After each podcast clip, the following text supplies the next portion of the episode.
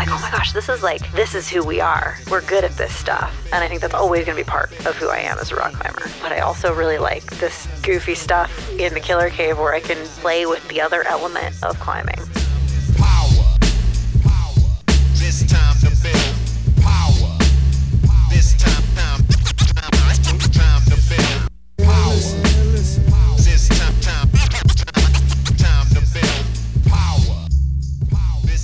What's up, everybody? I'm your host, Kris Hampton. Welcome to the Power Company Podcast, brought to you by PowerCompanyClimbing.com. This is part two of our exploration of climbing and identity with Josie McKee. So if you have not yet listened to part one, you should go do that. Today, in this episode, Josie has returned from her trip and we discuss how it measured up to her expectations. But maybe more important, we start to lay out some of the things that we all will wrestle with at some point and how we can make climbing a more sustainable, joyful thing for ourselves over the long term. Let's get into it. You know, when you bump into a climber you haven't seen for a while, or you get together with a climber you haven't seen for a while, you're immediately talking about what have you been climbing on? Yeah. You know, how did your trip go? Things like that. Yeah. It's so hard to not ask that question immediately. So, like getting the mic set up and getting us sat down to talk to it, I've been like chomping at the bit to ask these questions about how the trip went. You know, we we talked so much about how you hoped it would go and what you've been preparing for that I've just really needed to know. Well, I think it's funny because I was just reading this thing about conversations with people and how opening with, you know, how have you been is just such a weird question because Yeah. you're like, wait, you want me to summarize everything in a quick sentence? Um, so it's it's hard to it's a hard question to answer, right? But that's what we're doing with this whole time. Um, Yeah, we're not doing the one sentence answer at all. It's like let's let's dig deep into how things went. Well, and and for the one sentence answer, like it went really well. It was Good. a great time. I love Yosemite so much, and this was this just reinvigorated that love. So Uh oh. We we ended the last podcast by me suggesting you might become a sport climber full time or a boulder or even. Um, you just made it sound like you might go back to the valley. So now we have to see what's going to happen. Um, I kind of want to break it down three different ways. Like talk about how it how the preparation went physically, uh, how it went tactically, logistically, uh, especially since it seems like every place's weather has been weird this year. Like West Coast has been really snowy, wet. East Yeah. Coast has been forever November. Um, so uh, I'm curious to hear how that went and maybe most how it went mentally and emotionally and and how like you just mentioned you're feeling like your identity as a climber is shifting or solidifying or whatever yeah, um, so let's start physically. We're just going to jump into this thing. What about the preparation that you did went really well? And I think this is going to be a question that a lot of people are asking because training by sport climbing to go climb on big walls on granite in Yosemite might seem really foreign to people. yeah. So I think something that's really interesting with this preparation that was hard, but what worked really well was being committed to preparing for big objectives. Mm, when everyone around me all summer was working on their hard projects and Sure. I was not doing that. Like I had some projects but I wasn't limit projecting. mhm. I was instead climbing a bunch of pitches of 510 and 511 and then going and trying some mid 512 things so that I could see if I could execute 512 climbing when I was already physically fatigued. Right. Um, and like it, it worked super well, but it's really hard to do that when you're in a sport climbing place and people are psyched and they're No like, "What are you working on?" And I'm like, "Nothing to write home about." hmm Yeah, it's it's much easier for like to find partners, um, to schedule your days out if your objectives sort of line up with someone else's. Mhm. And that's tough to do when everybody's projecting and you're not. Yeah. What turns out it works pretty well is like I was doing some like up, down, up laps or Mhm. doing something like, you know, low 512, resting for a short duration and then doing it again. Mhm. Um, and doing those things quickly actually aligns well between someone else's red point burns. Like it takes up less time probably than Yeah. a long get like a beta sus of a project or something like that. So Mhm.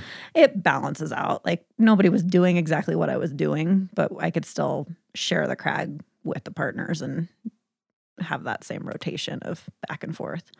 Yeah, I also think you know you just said something really important that I think gets glossed over a lot is um, you were doing like up and down pitches, and one of the benefits of learning to down climb and spending time climbing down and getting proficient at it is that you just feel really proficient moving around on rock, Mhm. and that's a that's a really underrated skill, especially for it, that's especially valuable for climbing on big objectives. You want to be able to move any direction competently and confidently at any moment. Yeah. No, absolutely. It's it's interesting that you brought that up because something that I wanted to talk about, something that I found that this physical preparation really shined with was I just felt so much more comfortable. Like Mm, everything was more relaxed. Like I was able to keep climbing hard even when I was tired. And then I was also able to like dig deep even when I was halfway up the wall on a down climbing pitch. Mhm. like it just all felt like I could, I just felt this sense of I'm capable of being here. Like I belong here. that's cool. And you felt strong enough to do the moves you wanted to do, all of that. I mean, do we ever feel strong enough to do all the moves we want to do? But you felt like you were well prepared. Yeah. Yeah. And I think something that I realized on this trip, and this kind of goes into the mental aspect of it too, but we know that mental and physical are overlapped. So I'll for sure. say it now. But um, the the feeling of being strong and confident is it was surprisingly a new feeling to me. Like it was a different switch that flipped for me. And I realized that I had been climbing for most of my life in this sense of kind of constant tension and stress. Because when you Mm. trad climb on big stuff, like it's a little scarier. It's a little more For sure. dangerous. Yeah. And I think I was operating so much at my physical limit still in these environments that are actually dangerous for many years and, and getting away with it, Right. but just climbing with so much more physical tension in my body from stress of like not hurting myself and this physical preparation of just being a little bit stronger than the pitches that I was on came across with this just feeling of ease and fluidity with the movement. On pitches that I have climbed on before, I was like, "Oh wow, I don't feel stressed here anymore." Right. It was it was pretty cool. How much do you think your like familiarity with Yosemite, with the airiness, with the with granite techniques and crack techniques also played into that? And I ask because it's not I don't think a person who's never been to Yosemite, who's only been training as a sport climber, is going to experience exactly the same thing. No, I think that the you know, people say that toss around the 10,000 hours thing as like mastery over something. Like, I have no idea how many hours I've spent on granite, but I also, going back to granite on this trip, I was like, oh, yeah, I'm kind of a granite wizard. Like, Mm, I'm good at this stuff. I love it. It's it's like, you know, weird body po- body position, tension, pressing on thing, like trusting things that are not holds, like all this stuff that you have to learn how to believe in granite climbing. I Yeah. think. Yeah, I I have a I might have even talked about this in the first episode. I'm pretty sure I did.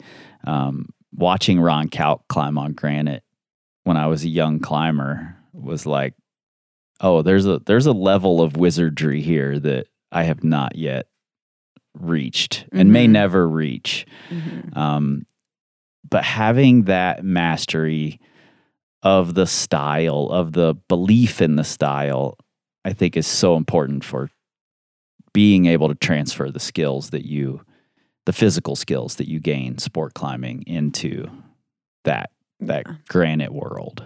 And you mentioned Ron Kauk, and I'm like, don't say the words mastery and me in the same sentence as Ron Kauk. like, huge amount of humility there. I mean, there are levels of wizardry, you know. Uh, Ron Kauk's wizard hat is bigger and pointier than all the rest. I think when, Totally. it, when it comes to granite climbing.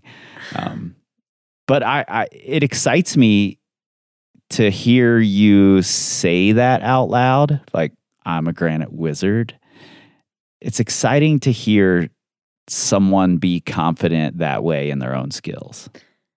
Yeah, I mean, I have a hard time saying things like good about my climbing in general. Like I'm And a I little bit, I'm suspected a little that. bit embarrassed now. No, don't be. Uh, don't be embarrassed at all. That's that's why it excited me. but I had these moments where like it just clicks where you're like, "Oh my god, that works." And I just did like I didn't know the beta. I just did it Yeah. Cuz my body naturally knows how to do it. And it's such a cool feeling when you just flow through something like that. hmm And I had one of those moments, and then a few minutes later, somebody that was working on the same pitch as me it was like, I can't, I don't know what you were standing on. Like you just floated up like that, like it was so easy. And I was like, yeah, I know. Like it felt really easy and cool, like Yeah. surprisingly easy, even though it was hard. That's awesome. I love it. Um, are there parts of that that you think could be dialed in more? If you were going to repeat the same thing starting right now, what would you dial in a little further? I just need to be stronger. Like Just I keep can getting just stronger. Keep getting stronger, right? Yeah. Um, I think that's an int- that's a that's a great answer, and I think the interesting thing about it again is that that can be a valid answer for you. You know, mhm. but like I said before, the person who's just taking their first trip or even their third trip to Yosemite, if you've spent a total of 25 hours climbing on granite, just getting stronger probably isn't the right answer for you. It could still be helpful, but it's going to be less helpful for that person than it is for you because you get to translate it. Yeah, and I think that going like I did a little trip to Vedauwoo right before going to Yosemite, and that could be for somebody who's in a similar situation but doesn't have as much background climbing on granite. Yep. A longer trip to somewhere nearby climbing on granite. Um, for me, it was maybe it was helping me build the familiarity back with granite and reminding me to place gear like plugging the right pieces first go that Right. kind of thing um but i think more than anything it was like a reminder in my mind that like oh yeah josie you know how to do this and the the Mm. Vedauwoo trip also went really well and was a blast i only climbed for i think did i climb two days three days i don't know it was it was a short trip but it was really fun I love that place. Yeah. We should just go down there sometime. yeah that'd be cool I love it. Um, yeah, I agree, and I think you know, even if you're like looking to prepare for a big trip like this, and all you've got available is sport climbing, if you can even find it doesn't have to be an established boulder problem. Like if you can climb on vertical to slabby, relatively polished granite, you know, even if it's 10 feet tall, you make yourself some rules and learn how to stand on polished granite. That's Mhm. going to go a long way beyond what, you know, sport climbing on sandstone or something is, is going to do for you. Totally. And then for all the lander climbers here, the killer start that you all hate Yeah. is kind of like climbing on slippery granite. And I climbed Totally. on killer a lot last year. Yeah. Standing on all those little smeary, slippery feet when you look at it and you're like, I'm not stepping there, you know, Mhm. but you know you need to step there. That's the kind of climbing you need to do. Climb so much, and I kind of love it. I like. Same. Yeah. It's hard, but it's yeah, it's fun. Were there holes? Was there something you got there physically other than I just need to be stronger to do harder things? Was there something you wish you would have done? I don't really think that there's anything that I wish I would have done differently. Like I think I was as prepared physically as I could have been um, with the amount of time that I spent preparing for it. Yeah, that's great. Um, shout out Alex and the Climb Strong team for, Yeah. for bringing that together. Um, that's a hard thing to do, you know? Um, and I think it sounds absurd to a lot of people to, I'm only going to, or largely sport climb to prepare for big wall climbing. But, Mhm. but I think it can be really effective. And I think you're, you're proving that. Um, let's before we dive into the like mental emotional side which might be the hardest transition to make Yeah. um let's talk tactics and logistics um and i'm thinking like how was the weather um partners how did all that play out for you Yeah. So this is probably the hardest part of big wall climbing, at least Mm. for me. yeah Um, so this was the first time, kind of ever, that I've like gone to Yosemite on a trip without a partner planned out. I had like, right I mean, I've spent so much time there. I have community there. I have all these people that are psyched to go climb with me, but I didn't have the one partner. Mhm. And it was kind of cool in a way because I was like, I'm focused on these things and I would just get people to go that were psyched to go do these things and a lot of times just supporting me, which was also kind of new to me. Um, getting someone that like didn't actually have their own objective with Yeah. a big route to just be like, heck yeah, like I'll go up there with you. That'll be rad. Um, that's I'll- awesome to have yeah. Yeah. And and you get to especially in a situation where you're coming in like physically strong, feeling confident, and then you get to feel like this superstar that is being supported, you know, fully supported by someone else. That's a cool feeling. It was pretty fun. Yeah. Um, so I had that on a few occasions and and it was also really nice to just tap back into the community and either get to know people better that I had n- known before but had like never climbed with or barely climbed with um, and then meet some new people and get psyched on some similar objectives with them Yeah. the hard part about it was that like I would go climbing with one person one day and then the person that I talked about climbing with later in the week like wound up going climbing with somebody else the next day and rest days just weren't aligning very well and you just get worked. You're not climbing one day on one day off there. when Yeah. you're climbing a big wall in a in a day. Yeah. And um, supporting is still pretty hard work. Yeah. And like, I mean, when I say supporting, I'm not talking about somebody that's like just jugging my lines or whatever, Right, but right. like just somebody that's like, okay, you lead the pitches that you want to lead. Like, I'll help you get there fresh or, Yeah. or I lead everything and they're following like whatever those logistics look like. I wasn't fully putting people through slave labor. Totally. Totally. Yeah. Although that might be potentially the best method. yeah. That that could be a really great method. I mean, we've seen it work for a lot of superstars. yeah. So Definitely. I don't know if I've I've quite achieved that superstar status or not. if you had to do it again, would you go in the same way or would you rather go in with a like specific partner who also has an agenda? Well, I think the one thing, and this is this goes into the other component of logistics that you're talking about, which is weather, um, was that I went in with this casual mentality that like I had as much time as I wanted and I could just work on these things with different people until I was ready to go give the thing a go, right? Right. Um, and I got to that point a little bit more slowly because I was casually going about it. And then we had a giant snow dump in Mm. mid October. Um, or I guess we had a small one in mid October and then another one like end of October or something like that. Um, so conditions kind of got shut down for me Right.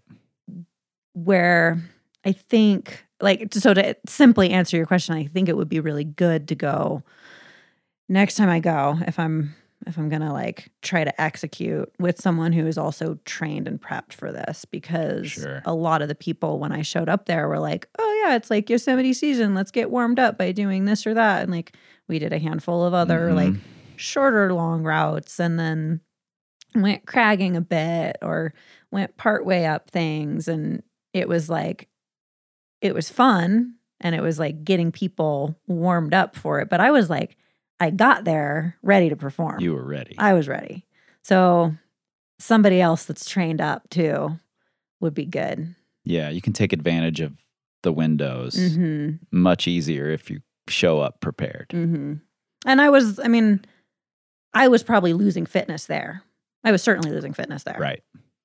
Yeah, and that that's definitely a different paradigm than the normal like valley season where Mhm. it's like you roll in, you you gain your fitness by going cragging, by going up easier things. And then as the temps get good in the fall, you're you're like starting to hit your stride. hmm Um, so you're, I, I think that's really smart coming in and next time thinking I'll do it with a partner who's also trained up. hmm Super smart way to go about it. yeah And you know, that's not to say there's anything wrong with the like the slow approach of gaining the fitness, especially to learn how to climb on granite, to to learn the logistics and tactics necessary to climb these big hard objectives. That slow build is probably the better way to approach it initially for most people. Yeah, totally. And it Yeah. like it's a way that works really well and has worked for me getting up to a certain point in my climbing. But Right. now I'm like, all right, Yeah. if I want to do things, I got to do them because yeah, the weather like conditions are such a big thing. Um, And it goes from being really seemingly hot less to really predictable cold. now. Yeah, totally.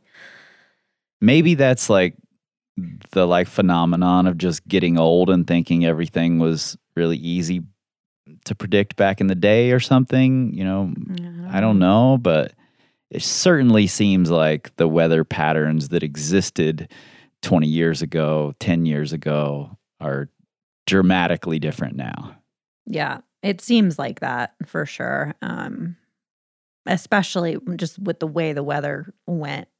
There was literally like maybe four or five days of perfect conditions in October. Before, like when I first got there, it was too hot, and then it got perfect, and then it snowed. And I feel like it used to be like all of October was like that, yeah like nice, cool, crisp, clear. Yep. I'm curious, are you the kind of person, I think it can go one of two ways. Like you come in with a big objective, but the weather is not looking ideal. Do you wait it out, hope, and see what the weather does? Or do you change gears and go somewhere else? Um I I would say that I've done both, but on this trip, I was just like, well, it seems like like there's seepy cracks. I'm not going to be able to do the climbs like the free climbing, the hard free climbing that I had wanted to do. Yeah. And I had a partner that has been that we climbed together for our first time on this trip. Um, but she had been kind of itching to get back on some more speed climbing stuff. And Mm. so well, this is a bit of an epic adventure that I got myself into, but Mm. um, just kind of decided to switch gears and stay in Yosemite Yeah. and be able to do some other stuff.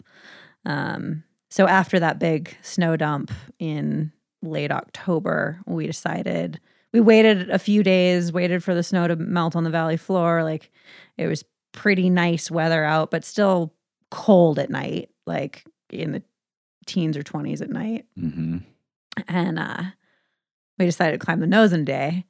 And this was our first time climbing to get. Well, I think we'd done like a little bit of working on one single pitch. And then we're like, all right, we're going to go do the nose in a day, which is like, sounds sort of silly and wild, but this is not the first time I've done the nose in a day. The Right. first with the first time climbing with someone. Like, if you've both done it enough times, it's not as big of a deal. Yeah, you can just trust the the other person's skills if you know that they know how to do it and have already done it. Yeah. Yeah. And so, well, so this is my friend Kate, and uh, a mutual friend of ours had been telling us, like, we should go climb together. We should do these things together. And so we were psyched, like, this is something to do with the less than perfect conditions.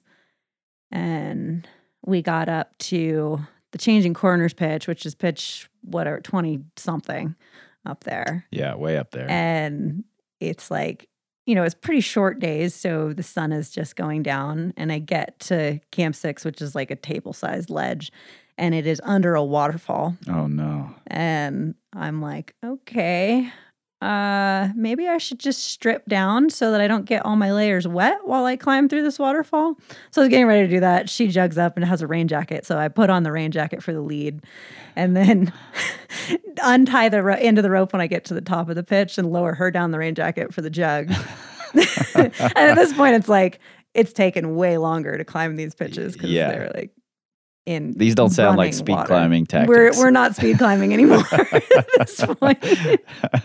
and she had brought one of those Beal escaper things. hmm Um, if people aren't familiar with that, it's a way you can repel something with a single rope and then Yeah. jiggle it loose and it comes down. And I was like, I have limited trust in this concept Yeah, for repelling absolutely. most of El Cap with.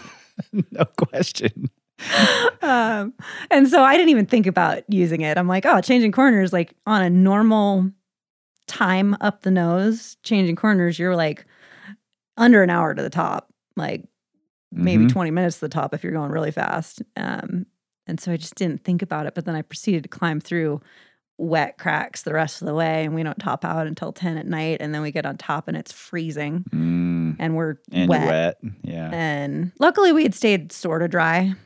And then we try to go down the east ledges, and the east ledges is like ice. Ugh. And so we're like, all right, we're gonna walk out the Yosemite Falls Trail, which is eight miles, and we start going out the Yosemite Falls Trail um, in like ankle deep snow, and then eventually it's knee deep, eventually it's thigh deep, oh man. and we're like, this is not gonna work.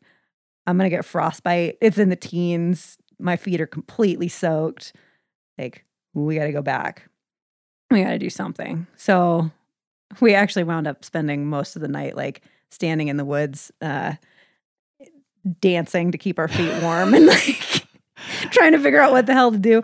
And then we decide that the best option is that we're going to repel all of El Cap.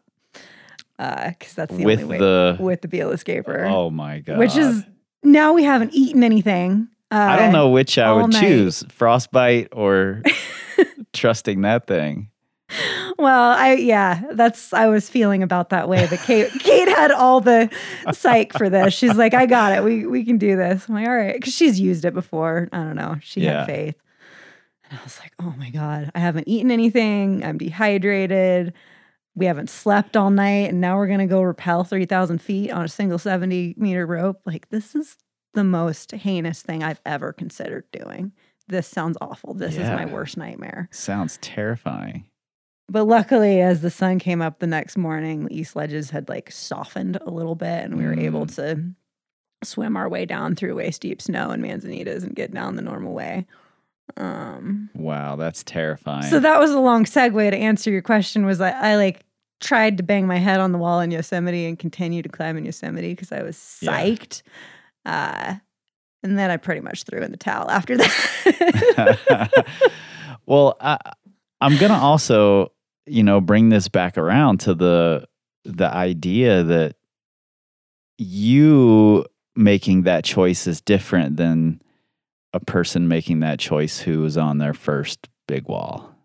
You know, because you have the skills to figure that situation out on the fly and to understand here are our options here's what we do there's no there's not a good way to prepare for that other than to be in epic situations multiple times that are increasingly more epic Mhm. you know it's not like it's not like alex was going to program in like okay you're going to go to an all-night rave and then you're going to stand in a kiddie pool full of ice for a few hours and you know he wasn't going to program in all these specific maybe things should. maybe you Alex, should are you listening to this? but it was those years of spending time getting yourself into situations that helps with that yeah, and while Yosemite is not one of those places that you normally deal with those kind of conditions, like right climbing in the alpine, I was like, oh, it just all of a sudden got alpine in Yosemite Yeah. Valley. Yeah. Okay, this is what I know how to do. Like, I can suffer. I can be really cold. I can stay up all night and still function. Like, I Mhm. don't want to, but I like I can keep putting one foot in front of the other in those kind of situations for sure yeah which to my detriment like honestly i felt really stupid continuing to climb upward when we Mm. got to the changing corners and it was in that condition and it was Mm. getting dark and it was cold like look in hindsight which we all know hindsight 2020 right yeah like if I had really thought through what it was going to be like to continue to climb through wet conditions and then top out in snowy, which it was just way more snowy on the valley rim than we expected it to be based on the conditions of the valley floor. hmm Um, but like, I would have bailed from there. Like, I would have chosen the Beal Escaper for the handful of pitches that you needed to have the full 70 meter rope to get down off the nose. And then right then you can use half a 70 for a lot of it. Um, if I had really thought about it, but I didn't think about it. I just, you think about climbing El Cap and you're like that high up, like going up, bailing up is the best way. Mhm. I've bailed up from multiple points on El Cap plenty of Sure. times where this is like, I don't want to be here anymore, but it's going to be easier to just get up the thing. hmm I'm curious. Do you think, and you know, feel totally free to say no, that's not it at all. Um, do you think part of that decision was having spent so much time out of the like of that sort of decision making? Um, going cragging in Wyoming is a a radically different set of decisions that have to be made. You know, you can be back at your house in 30 minutes from almost anywhere in Sinks Canyon. So, um, is is it partially like atrophying decision making skills in that environment? I'd like to say yes right now, but but really, no, Kris. It's because I'm a hard-headed motherfucker. well, that's good to know too. uh, no, um, I was actually just teaching a wilderness medicine course again for the first time in a little while, and I like to tell these stories of like when I was younger and dumber and Yeah. like made hard-headed decisions. Um, and I've definitely done that when I'm teaching those courses, like. Oh yeah, when I was younger and dumber, like last week. Like Yeah.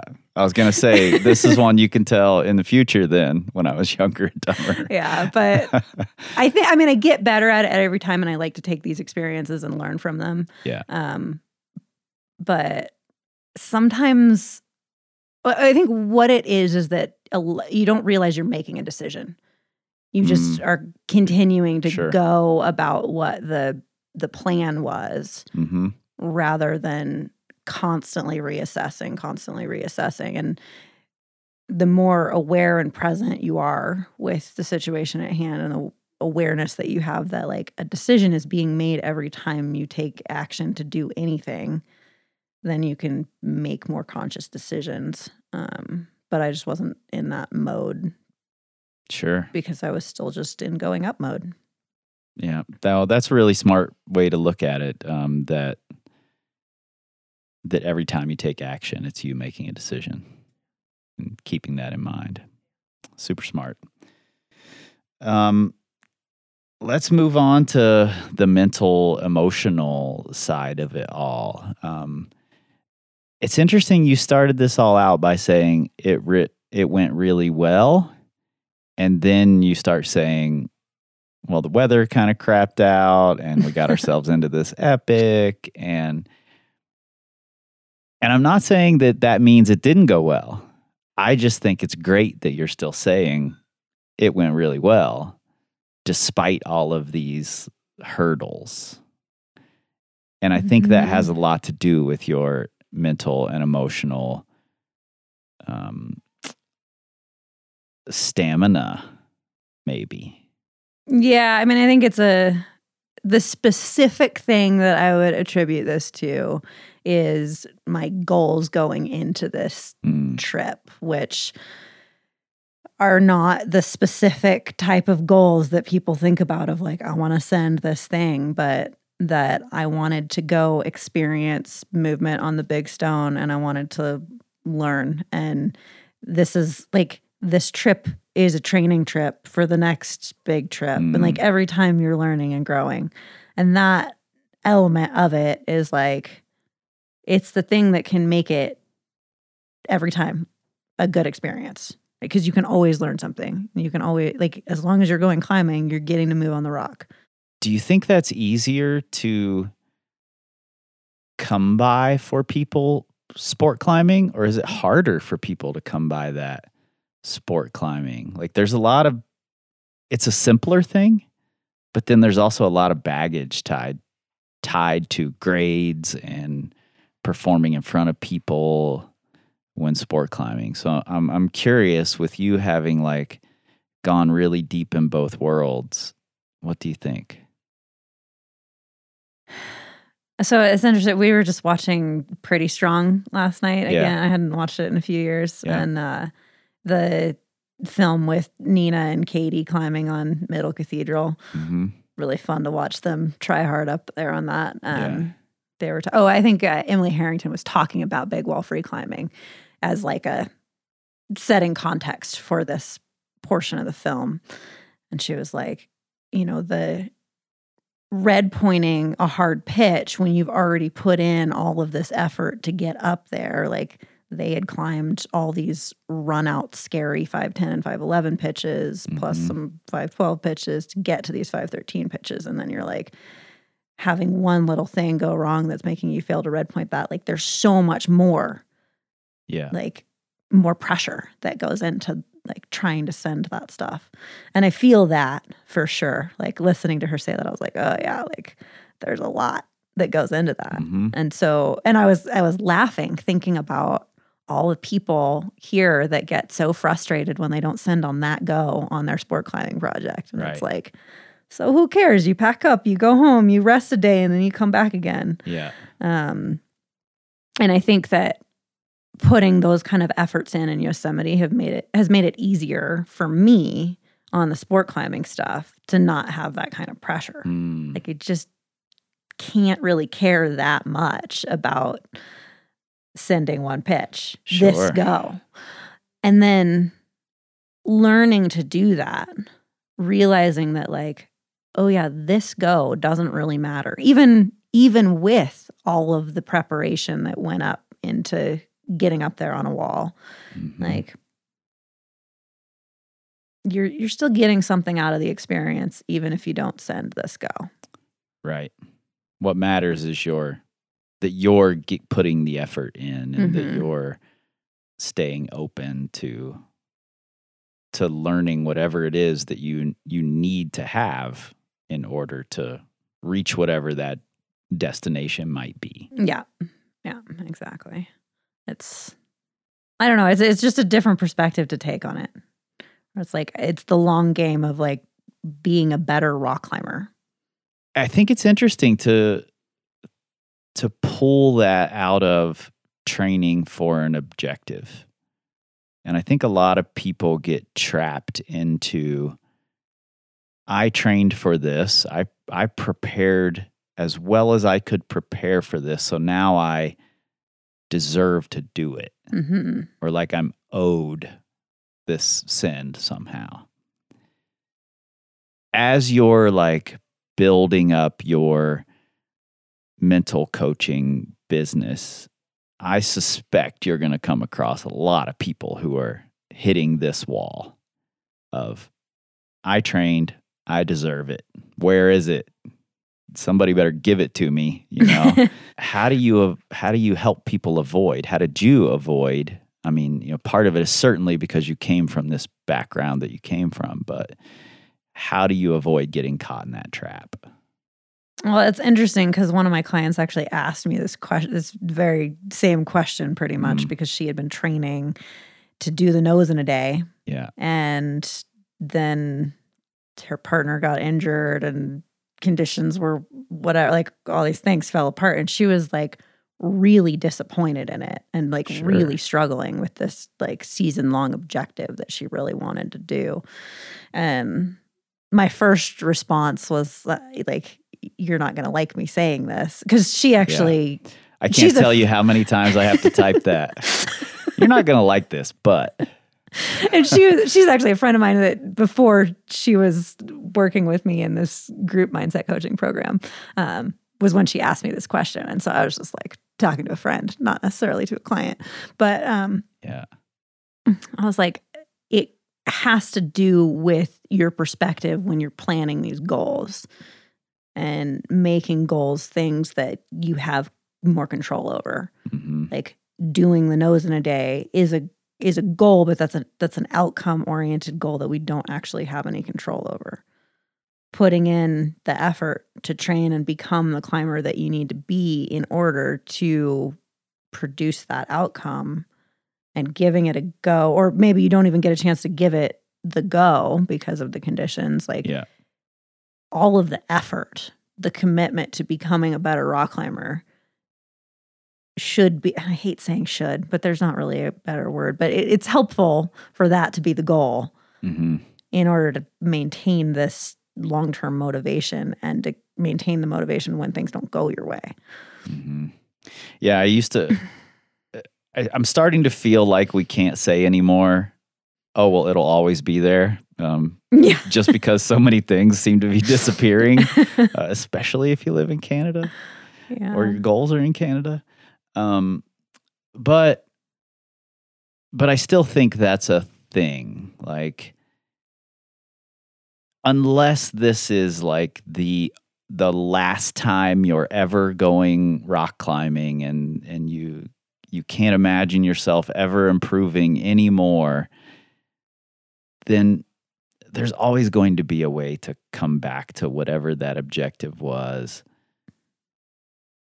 So tying so much of yourself to this one outcome um it's a, a dangerous thing but it's such an easy trap to fall into you know? Yeah and like especially in rock climbing or these other sports that have these quantifiable results where you're like Totally. okay this is this concrete thing that i can get to the top of hmm and say that like check that box i did it. Right. Um versus trying to come up with a real concrete definition of of what your other goals are the Yeah. things that you are in control of which is really just your effort. Hmm yeah.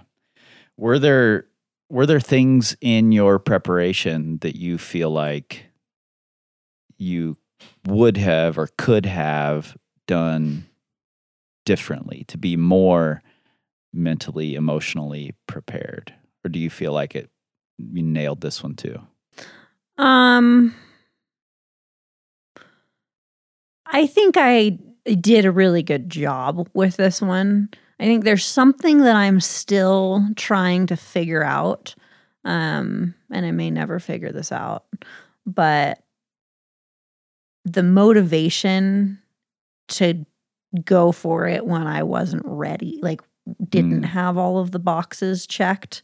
Yeah. Um, like I wanted to go work on these pitches. I wanted to, you know, get my time down on the easier pitches so that I could like feel like I was ready to give the send go effort. right. And I just, like I said, I was kind of going about the process in a like, oh, I have all this time in the world. hmm And there was that window. Like we knew there was a storm coming. Could I have gone then, but not as prepared as I wanted to be? Sure.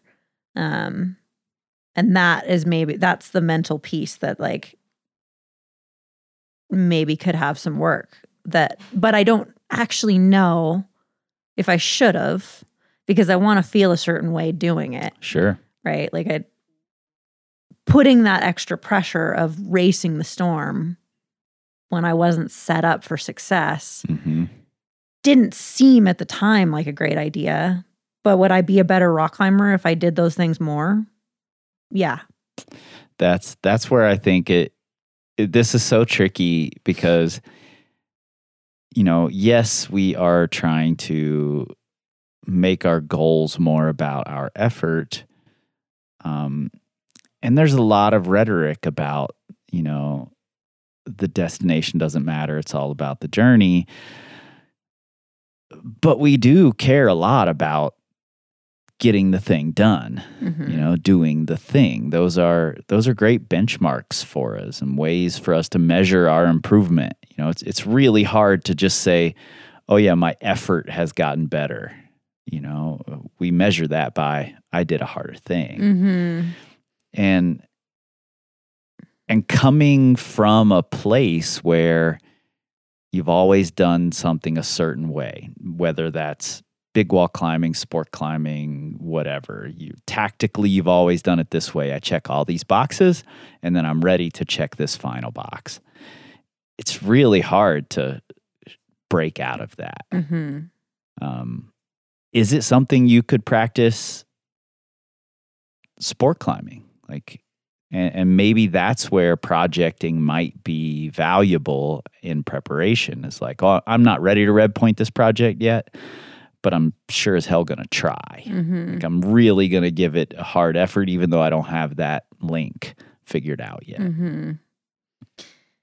Yeah. So there's there's a few different ways I want to go with answering this, but um, let's go all the I- I, think the first thing I want to say is with the red pointing process is like we have to choose in any given moment if we want to waste ourselves on one right effort, totally right? Because that isn't going to help the rest of your climbing day. mm-hmm And it's probably not going to help you send sooner, yeah unless on the off chance you do send that go, right? Yeah, it could absolutely tank that day. Yeah. And then you're physically tired. You don't get the opportunity to learn the things you wanted to learn that day. yeah. It can it can ruin a day. Or you can send and move on. And Tough call. And I've rarely been one to send on those kind of things. Right. Like it happens every now and then. Usually that happens on a hard on site, not Mhm. on a hard red point for me. Sure. Um, what I've been working on, and I think um, I, I'm I didn't know where to plug this in because it's not really physically. Maybe it's a tactically thing that I still need to work on is getting better at those red point efforts, the like second go red points. Um, Or Or just to illustrate the the crazy overlap of the Venn diagram between all of these like physical, mental, t- tactical things. Yeah. Maybe it's that you need to learn to value that more. mhm. maybe it is a, a mental emotional thing of valuing that struggle hmm um, versus the the more tactical approach And so that's the other thing that I want to kind of talk about, which is what I've been playing with lately, Mm. is essentially I've been trying to train my own discomfort, um, climbing when things don't feel good. right Um, and this is another like silly, silly seeming Josie thing that I've been doing at the crag where like everybody's working on their projects and I'm like, oh no, I'm gonna go do another lap on this thing and try to climb as long as I can without resting and like Mhm. fight through the pump, like the Totally. real fight. When there's no other variables other than my ability to just give as much as I can because I know the route, I know it's safe to whip wherever, Yep. and I can just play with this wall of my perception of effort essentially is Yep. like can I can I push a little bit harder than I think I can? Can I be uncomfortable that like I don't know if I can do the next new move. I don't know if I can clip because I'm so damn pumped, but like I'm going to do one more move. And it's pretty fun to like Yeah. just play with that concept on its own. Like no other goals, not trying to Mhm. send, just like can I go a little bit further when I feel like crap? Yeah, that, this is this is one of my favorite things to do. Um, I've spent a lot of time playing with this sort of concept when it comes to pump, when it comes to the pace that I climb at. Mm-hmm. Um, I really like to reclimb things and try the beta that I avoided before Mhm. um, you know, because climbing is is compensating. It's what we do. Like, oh, I don't like that foot everybody uses. I'm going to find a different foot that works for me. Mhm. Um, well, let me go up this thing and try all the beta I avoided on purpose. Mhm. You know, let me try to climb it a little faster than I normally would, and not be so not be so precise. Um, Mhm. I think that helps us learn to like value the the other side of the thing that we already value so much. You know, like I- I've I've said this to a lot of workshops. If you watch Adam Ondra climb, there are times where he looks downright sloppy. Mhm. Like like that guy cannot be a good rock climber. you know, look at the way he's moving. He doesn't care at all. But but when he needs to care and he needs to be precise, it's impeccable. You know, Mhm. but when he can just flop his foot wherever and do the move, it's what he does. And he's Mhm. through it in a flash, you know, because he values both sides. He doesn't, he's not holding on to some like, I am a precise, beautiful climber, you mm-hmm. know?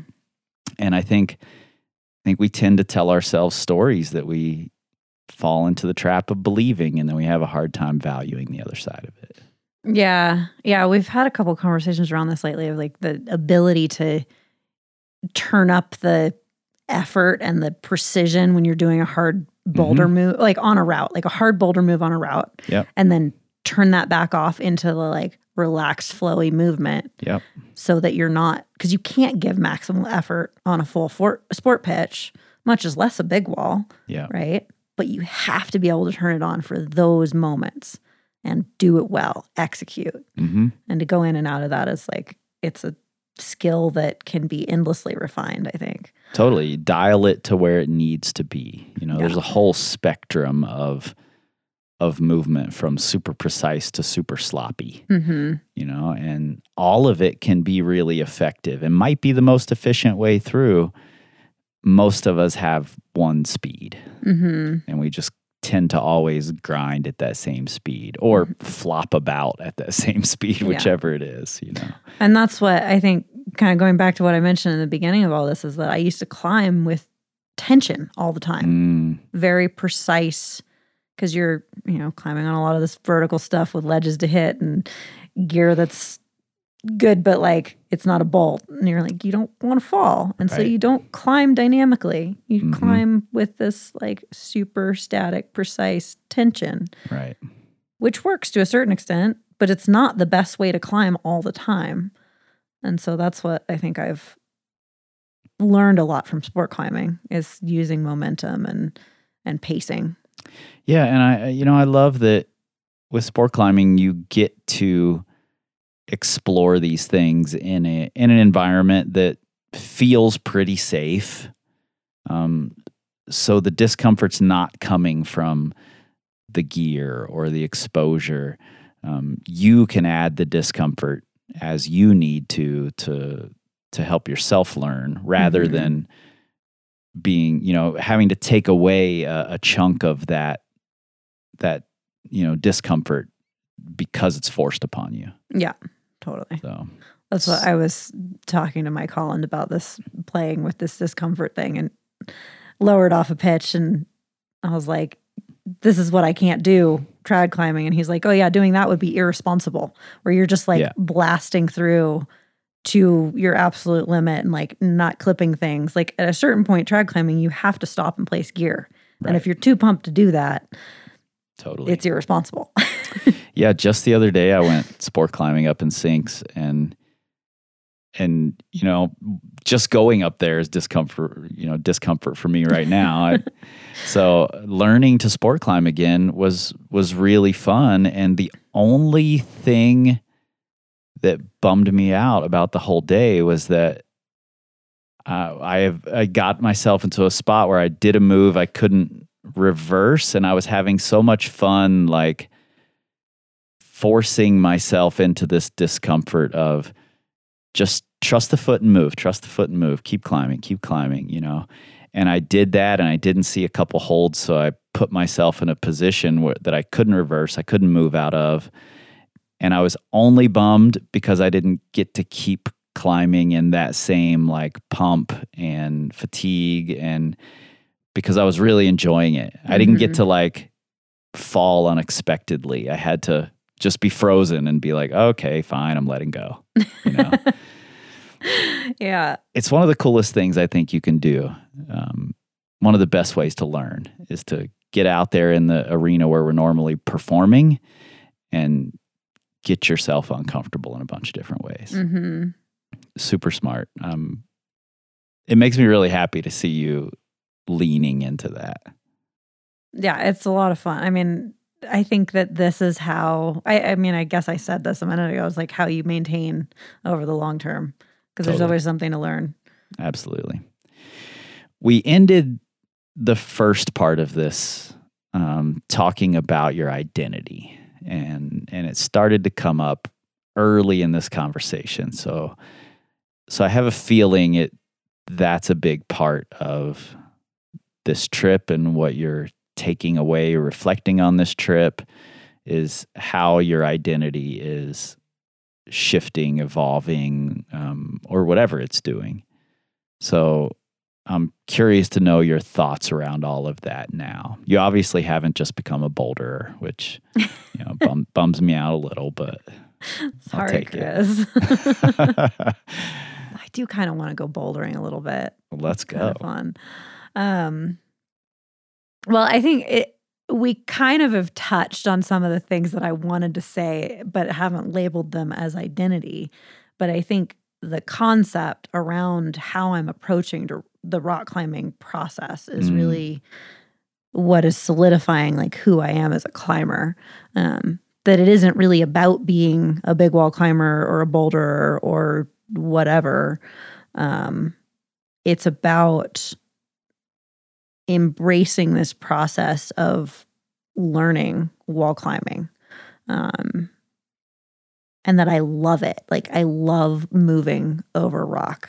Yeah. And the more I get to move over rock, the better my life is. hmm And so, like climbing big stuff, like you get to do more moves per Sure. day or whatever. Yeah. Um, so I do still really like, you know, we did that nose in a day, and the first half of it before, the first two thirds of it before we wound up in a waterfall was like, oh yeah, like this is incredible. And we did a lap up um, the Freerider in two days, just like not free climbing everything, but just like playing and doing some hard stuff when we felt like it and Yeah. and going quickly and this was with a couple of other friends that have been in the valley for a long time and we're like kind of just checking back into it also um, being like oh my gosh this is like this is who we are like we're good at this stuff Mm. and so that's definitely an element of it is like i'm definitely really good at all the logistics of moving efficiently on big walls and it's pretty cool that i can do that um, and I think that's always going to be part of who I am as a rock climber. But I also really like this goofy stuff in the killer cave where I can whip whenever and play with the other element of climbing. This like pushing my mental comfort, physical comfort. Um, Do you worry? Or am I about to worry you? don't Um, worry me, please. um, do you get concerned, or or do you not think this should be a concern at all? Whether the being really good at doing lots of moves and being comfortable and playing, um, and the always being in this learning mindset will detract from doing really hard things? Is a- Climbing something that difficulty wise is really hard? That is a great question because I like we talk about all this process stuff and this like not need to perform. And like I haven't been performing. Like I've just been training the last couple of years basically. Like I mean I have, like I've sent some things, Sure. but I haven't done any of the like big bucket list things that you feel like you could like check a box and like Right. hang your hat on. Um, but I think that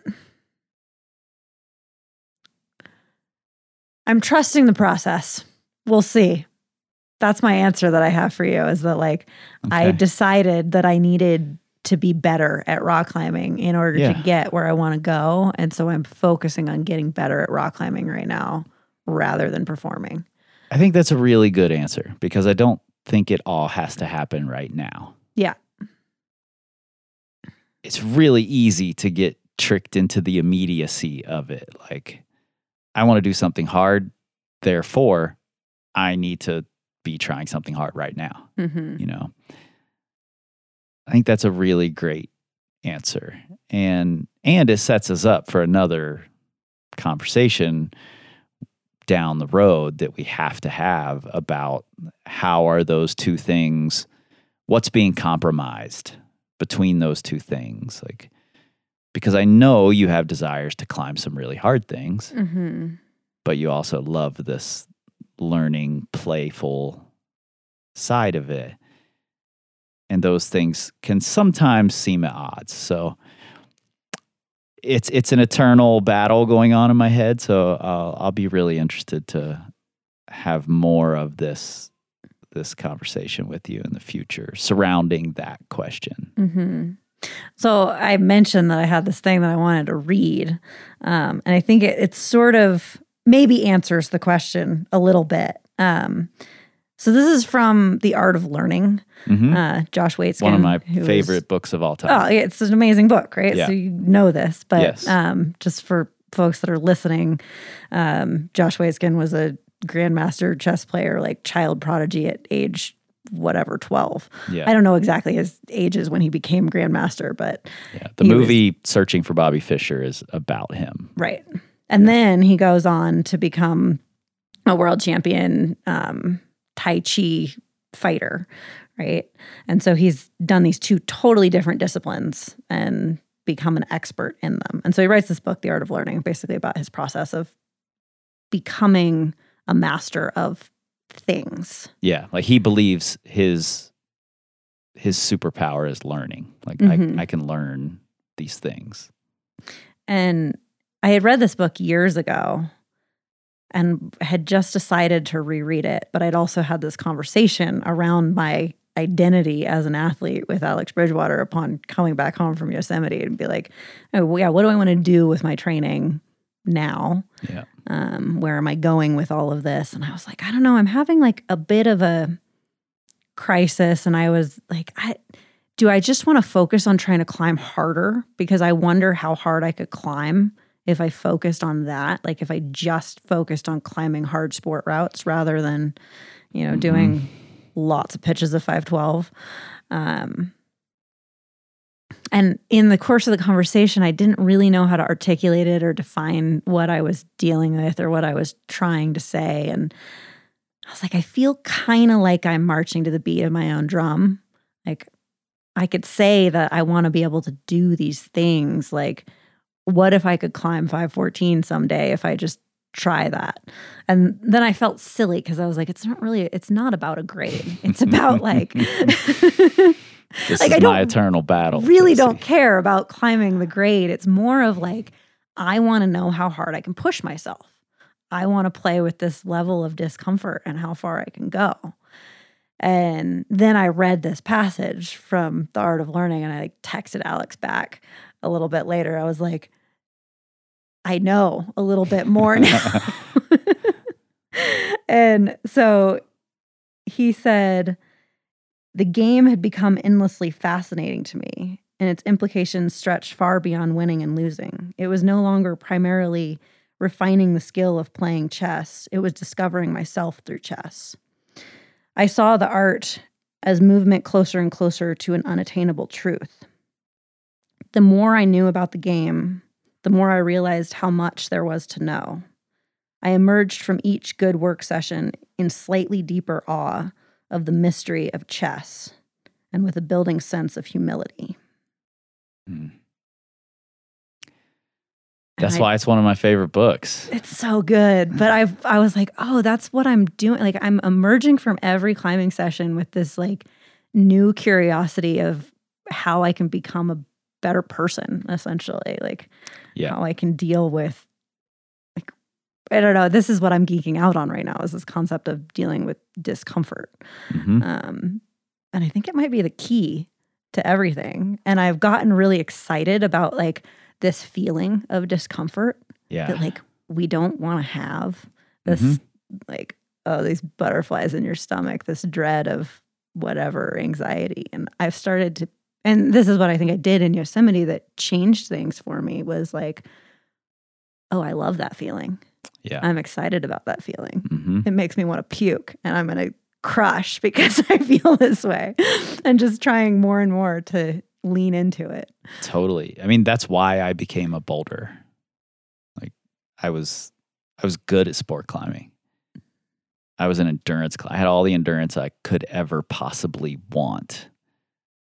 But I just didn't have the like the ability to do really hard moves Mhm. and and understand the intricacies of these really hard moves. And I didn't have the mental power to go into that world, like to to dive deep into those intricacies. And it made me really uncomfortable to try to do it. So Mhm. That's I mean, I leaned into it for years. mm-hmm. Um I love this. I fucking love this.